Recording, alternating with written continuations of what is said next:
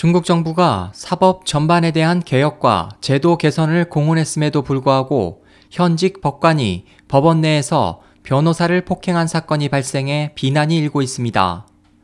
14일 신경보는 베이징 헝칭 법률사무소 소속 여성 변호인 추이 후이의 말을 인용해 그녀가 지난 2일 베이징시 퉁저우구 법원에서 법관 등에게 심하게 구타당했다고 전했습니다.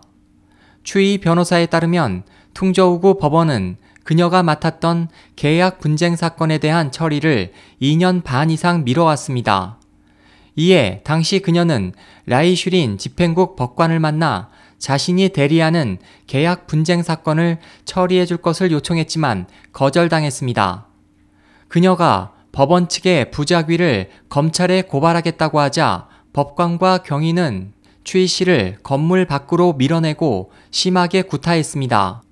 보도는 이 같은 내용과 함께 추이 씨의 양쪽 눈가가 시퍼렇게 멍이 들어있는 사진을 공개했습니다. 이에 대해 퉁저우 법원 측은 법원의 기율 감찰 부서가 조사에 착수했다면서 폭행이 사실로 확인되면 관련자를 엄격히 처벌하겠다고 밝혔습니다. 이번 사건에 대해 네티즌과 시민들은 중국 사법제도의 후진적 현실을 적나라하게 보여주는 사건이라고 입을 모았습니다.